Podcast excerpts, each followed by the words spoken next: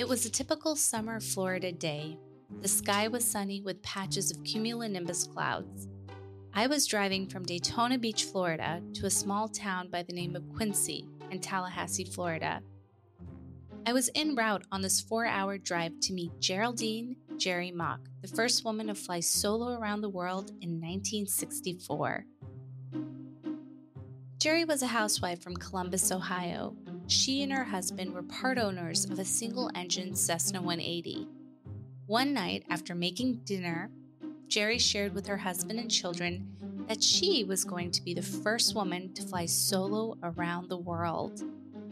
Her husband initially thought she was joking, up until the next morning when Jerrie took him out to their Cessna 180 to share her plans with him again.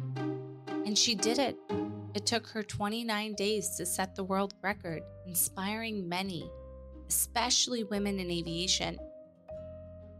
When I reached a fuel stop along the way, I started to think about what I would say to Jerrie after meeting her.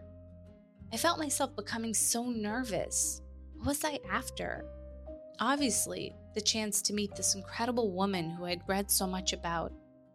Deep inside, I was just looking for validation. When I decided to fly around the world, my family thought it was a joke. Nobody, aside from my mom, really took me serious up until I had a launch date. My friends tried to discourage me by saying how impossible it was, and my classmates, well, especially the ones that had more flight experience than me, they tried to tell me that I was on a mission to go kill myself. Yeah, that was tough to hear. It was clear I should brush this idea of flying around the world off and try to pursue traditional jobs in aviation, right? You see, I simply couldn't shake off the idea. It was as if it was a part of my DNA. It consumed me. I seriously spent almost every moment of my time nurturing this idea in my soul. It didn't matter what others had to say about me flying around the world, that wasn't going to affect me. But what really mattered to me was what Jerrie had to say. I pulled up to Jerrie's driveway and heard a voice from the balcony. Who's there? Hi, Jerrie. My name is Shaesta. I- am here to meet with you. Is this still a good time? I said nervously. Come in, dear, she responded.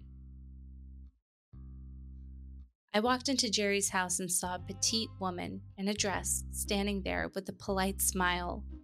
Her home was cozy and full of pictures and artifacts. We sat down in her living room right next to each other.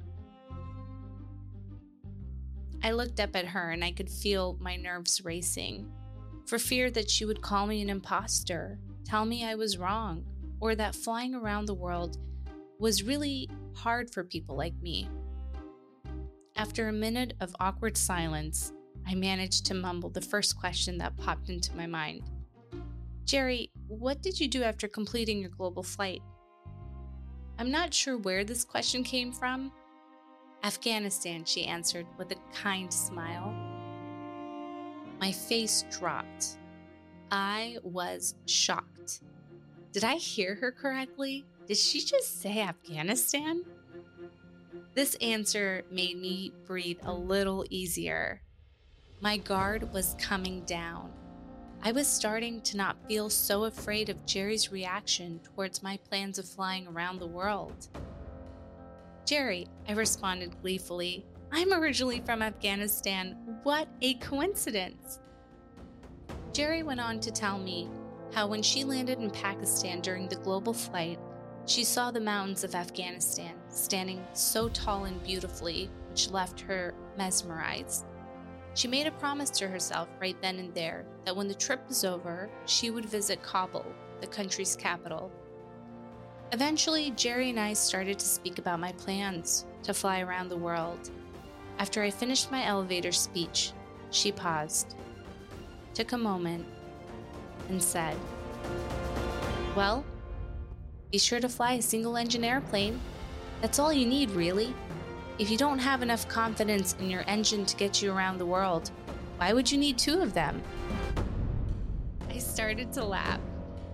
She then went on to say, You are going to do it. I see it in your eyes. That look is all too familiar to me. And when you travel to the different countries, send me a postcard. Pioneers and heroes are everyday people who do something extraordinary. Jerrie was a pioneer for so many reasons, and she was my hero for not only paving the runway for women to fly around the world, but also for reassuring me that someday I will too.